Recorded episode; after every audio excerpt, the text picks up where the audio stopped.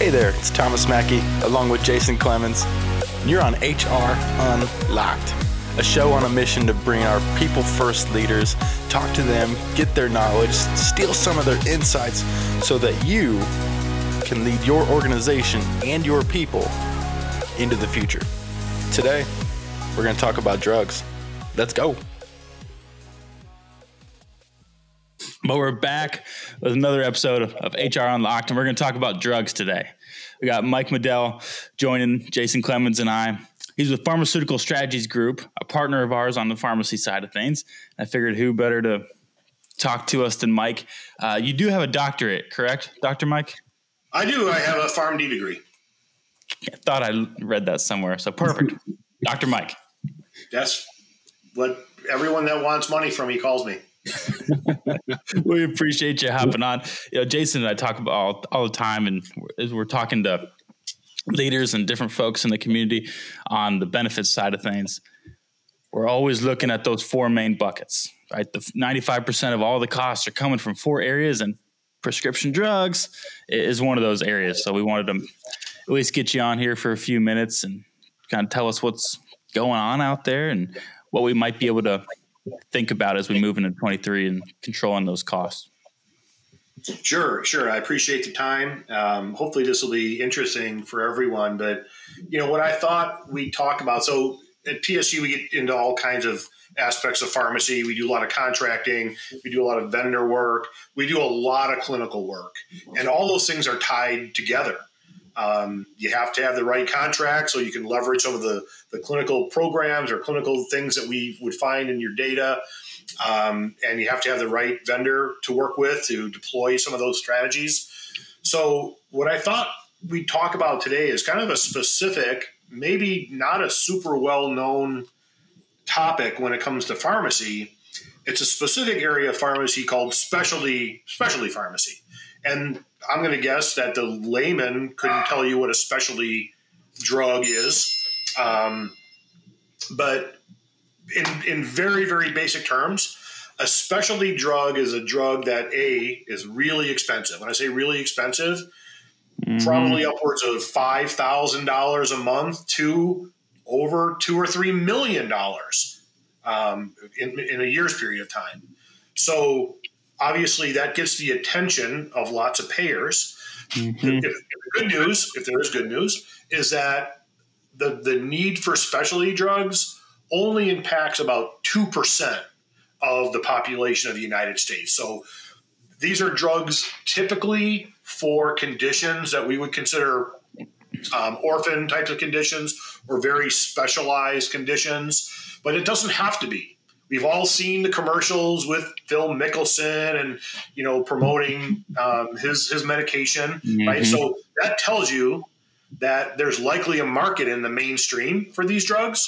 Mm-hmm. Um, so once you start to involve advertising, your utilization is going to go up, right? Just because just the reason they're doing the advertising is to make utilization go up, and so specialty products are expensive the drugs that the, the class of drugs um, that are anti-inflammatory drugs that say Phil Mickelson would be promoting, those drugs cost about eight thousand dollars a month for the rest of your life, right? So they're pretty yeah. expensive, and the way that they're manufactured really makes it impossible for there to be a generic version. So if you have a regular drug, right, that you're building in a lab uh, by putting mm-hmm. some chemicals together, right, um, you get a patent on that, and that patent lasts a certain amount of time. That patent expires, and then anybody can make it, right, marketed under the generic name. So we're all used to that. If you're right. on a high cholesterol medicine today, you're probably taking the generic version of it. If you're on a high blood pressure, because all of those drugs are generic. Well, in the specialty drug market, there isn't really a pathway to generics. There's a different, mm-hmm. a separate class under um, under specialty drugs. They're known as biosimilars, right?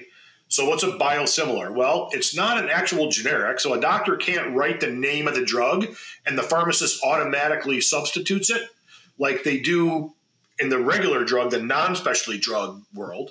Mm-hmm the doc the doctor would have to write the prescription for that exact biosimilar's name. So that all sounds really good.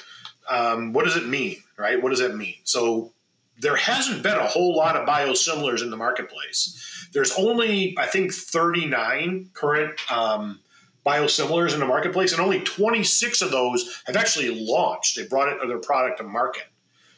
Um, out of the hundreds and hundreds and hundreds of specialty drugs um, that are out there. In 2023, we're going to start to see a change in that. So, the number one drug in the market, and if we have folks that are familiar with their um, human resources um, pharmacy report card or something that your PBM would bring you, mm-hmm. the drug Humira is likely your number one or number two drug by, by cost. In 2023, there's going to be several biosimilars for Humira that come on the market, right? We don't know what the price is going to be yet. Typically, um, a, a competitor drug comes out 20, 30% less expensive than the innovator drug does. We don't know yet because they haven't been released. The first one's not scheduled to be released until the end of January. And then there's like five other ones that are be, that should be coming out, right? Mm-hmm. So why is that important? That you think that was a, a good thing, and, and, it is a good thing, depending on how your pharmacy benefits contract is set up, right? Your your pharmacy benefit manager contract and how that's set up.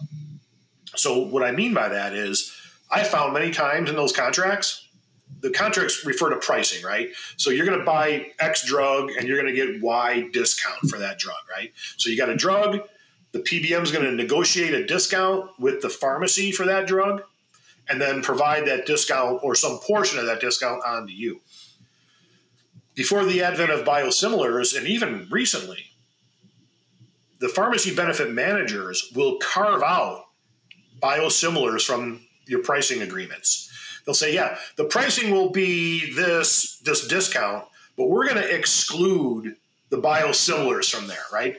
Mm-hmm. So of course. We're about ready to hit this cliff of or this launch of all these biosimilar products. But it's very possible your contract could be silent on what the cost of those are, right? Mm-hmm. And that's mm-hmm. that's like that for a reason because the pharmacy benefit managers negotiate rebates from the innovator manufacturer, right? And they don't want to harm those rebates. So when a biosimilar, which is a competitor, comes out, they're not, they don't want to harm that relationship. So they're like, hey, you know what we're going to do? We're going to punt and just say these things are excluded from your contract. Well, you can't do that anymore because we're starting to get more biosimilars out. Yeah. You can't just exclude them. You have to account for them. So, Mike, let, let me yeah. ask you this. So, it sounds like, as we all know, that that's going to be the future. That's not changing. That's kind of where we're going with it what would you say the solution is to that for employers? Uh, you know, some employers think, you know, when farmers, they, they, tend to think, you know, it is what it is. The price is the price. We can't do anything about it. What advice would you give to employers as far as at least taking the first step or the first shot at trying to control this cost where this this pharmacy piece is going? Yeah, that's a great question. So first thing, data is key right? You can't go in and mm-hmm. negotiate if you don't have insight into what you're spending on what. So there's two components of that. One mm-hmm. is your pharmacy benefit manager contract, right? And you may have a relationship where you have a separate PBM contract and then also run um, and, and have a separate contract for your medical carrier. They may be two separate entities or they may be integrated, right? If you have one of the big carriers like Cigna or United or Aetna, those things, th- those pharmacy uh, benefit contracts, the wording to those may be embedded into a larger contract.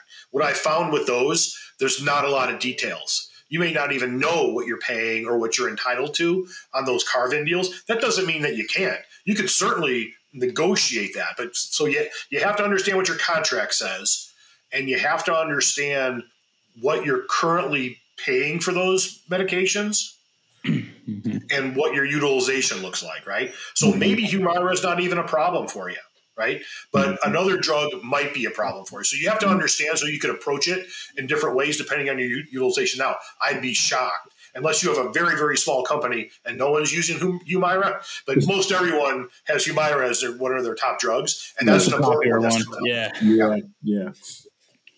So understand your data, and you might not get the claims data, but you should get some reporting from your PBM or from your carrier, so you can understand a if you have a problem, and then b you got to look through that contract and do just do a search for the word biosimilar, B I O S I M I L A R.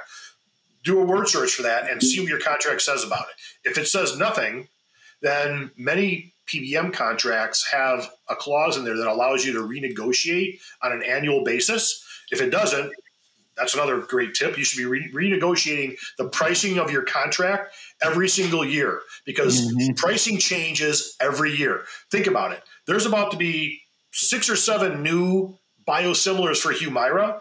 Guess what? The innovator company, which is AbbVie, is likely going to negotiate deeper rebates with your PBM because they want to keep that market share. They want to make it look as cost effective as possible. Mm-hmm. Now, if you're not getting 100% of rebates in your contract and AbbVie and your PBM have a better deal, how are you getting a part of that? You should look at your contract every year to make sure you got best in class pricing.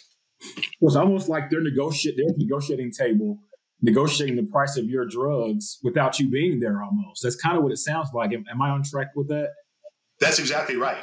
That's why it's yeah. so important. So it, it's not only on the pharma side, right, but on the pharmacy side. So you you have your PBM is negotiating um, contracts with the pharmaceutical manufacturers, the folks that make the drugs, right? Mm-hmm. So they're negotiating with them, and those guys are in charge of getting rebates. And then you have the PBMs are also negotiating with the pharmacies. Those are the ones that provide the unit cost. So we're going to give you this drug for a dollar a tablet or two dollars a tablet. So they negotiate both of those things, and they're constantly negotiating those.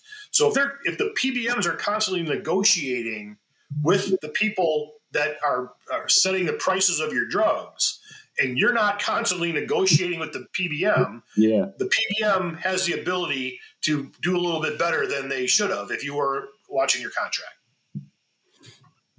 Absolutely. Oh yeah, absolutely. Now let me ask you this: Would you recommend that? Okay, so the contract is, of course, it's really important. That kind of helps the employer kind of um, manage and mitigate some of that risk. But would you recommend that an employer goes through that contract and the wording on their own? Would you recommend that they kind of seek out a specialist or that kind of thing? Like, what, would, what do you think that process should look like for an employer? Oh, without a doubt, mm-hmm. seek out. So you could do that initial review, right? They mm-hmm. can go through, the folks that are listening to this can go through and kind of do a word search. But when it comes to negotiating, yeah. man, the devil is in the details. Yeah. And I would seek out yeah. a professional that does the, the, contract negotiations with a pharmacy benefit manager on a regular basis because the, the environment is changing constantly. Awesome. Awesome. Yeah, so tra- stuff like transparency is, is kind of like the, the buzzword in, in, in the pharmacy world. Um, so a lot of people kind of tend to think that uh, you know the pharmacy world tends to try to have these hidden costs and hidden fees and things of that nature. Um, so what are your what's your thoughts when you hear transparency when it, when it comes to the PBM and the whole pharmacy uh, talk? So you're you're right. So you have kind of two um, two pricing methodologies out there with the PBM. There's there's more, but we'll just we'll lump them into two. Okay. One is we just refer to as a traditional um, pricing methodology, and the other one is pass through. Let me describe each one of those just real quick. So the, the traditional means just kind of what I explained before. You have a discount that's provided to you from your pharmacy benefit manager, right? Let's play say it's a discount of 50%, right? So you're going to buy this drug for a dollar and you're um, the, the um, and you're going to get 50% off, 50 cents off that dollar, right? So you're going to pay 50 cents for that drug you, that, mm-hmm. that you would have normally bought for a dollar. Well, the PBM might have actually negotiated a higher, a deeper discount. Maybe they negotiated with that pharmacy a 70% discount but they negotiated with you a 50% discount. Well, they keep that spread in between what you pay them and what they pay the pharmacies. That's a traditional pharmacy setup, right? Mm-hmm. The pass through is they negotiate, the PBMs will negotiate with the pharmacy um, and the human resources professional the exact amount. So what they pay the pharmacy is what you pay the PBM for that particular drug. So there's no spread involved there. And then the PBM would charge you an administrative fee, a small administrative. That's how they make their money, right? Mm-hmm. I would suggest that PBMs have more than one pass through contract with any individual pharmacy and likely more than one contract for traditional pharmacy, right? And they'll apply the one that they sold to you, right? So, mm-hmm. do I? Does it matter to me? I think you can get a great deal on traditional. I think you get a great deal on pass through, but you have to have somebody watching, right? So you have to make sure you do those market checks every year on a tradition on any benefit. You have to make sure you audit your program to make sure the PBM is meeting their obligations. Like they said, they give you a discount of 50%, that you're getting that discount. The only way you can do that is to, to conduct an audit, right? So, you know, the, I'll tell you, I've done, we've done at PSG lots and lots of procurements, and we've looked at pass through deals right next to traditional deals from the same vendor. Mm-hmm. Traditional always is deeper right? The reason for that is because the PBM wants you to get into that traditional deal, kind of have you forget about it for a little while, yeah. so that in years two and three they can reap some of the rewards of all of their rene- renegotiations with these vendors that we were talking about. Wow, Hope that answers your question. No, it does. I mean, it it just opened your eyes up to just how much you need to have your T's crossed and I's dotted with your pharmacy. Like I said, people just tend to think it's just a cut and dry thing, but there's just so many different parts to it that you really have to pay attention to to make sure that that cost is being controlled, that go out of control, right? Yeah, Jason, as specialty drugs, we started the conversation off with become more prominent. Um, the pharmacy portion of your medical benefit is probably eclipsing 30%. Now, mm-hmm. remember, especially remember I told you about specialty drugs. It's like two percent of your utilization. Mm-hmm. Almost everybody's the specialty costs are 50 percent of your total pharmacy costs. So two percent wow. of your utilization is 50% of your total pharmacy costs, right? It's important. And the relief are these biosimilars. And you have to make sure you're treating them properly, right? And that you have a strategy to use biosimilars if it makes sense, right? It mm-hmm. might not make sense. You might have some biosimilars, right. uh, drug manufacturers that come out with higher prices, higher net prices after you count for the mm-hmm. rebates. So you just mm-hmm. have to do that analysis to make sure you're making the right decision. This is good stuff. Gotcha. This is good stuff. And you said there was one coming out in January, Mike. Well, you never you're never hundred percent sure, um, just because of the way the FDA kind of does their business.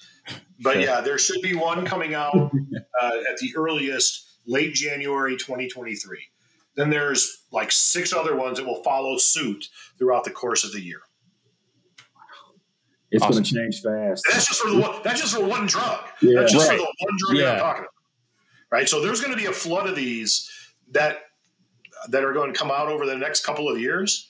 Good. So important to make sure that you have a strategy where these will fit into in your in your PBM contract. Love that. That's good stuff. Yeah. Scary or good depends on how you. you know, yeah, yeah. How you look I mean, if you're not prepared, it's scary. But if you got the knowledge and you know you understand what's coming and how to deal with it, I mean, you're, you're in a good spot. That's it. And yeah. and we do that. I mean, we literally do that all the time. We can't wait at PSG for these biosimilars to come out so we can start going to work on helping our clients understand what the best, you know, uh, course is to take. So we're chomping yeah. at the bit um, and ready to, to have the first pricing come out so we can help, um, like I said, so we can help advise our clients because that initial wave, once it starts, it's, it's going to catch some employers by surprise, right? And then it's going to be like, holy crap, yeah. what do we do now, right? They won't even know. They, they, they, probably won't even know that it's happening unless they're working with a PBM that wants to promote it, right?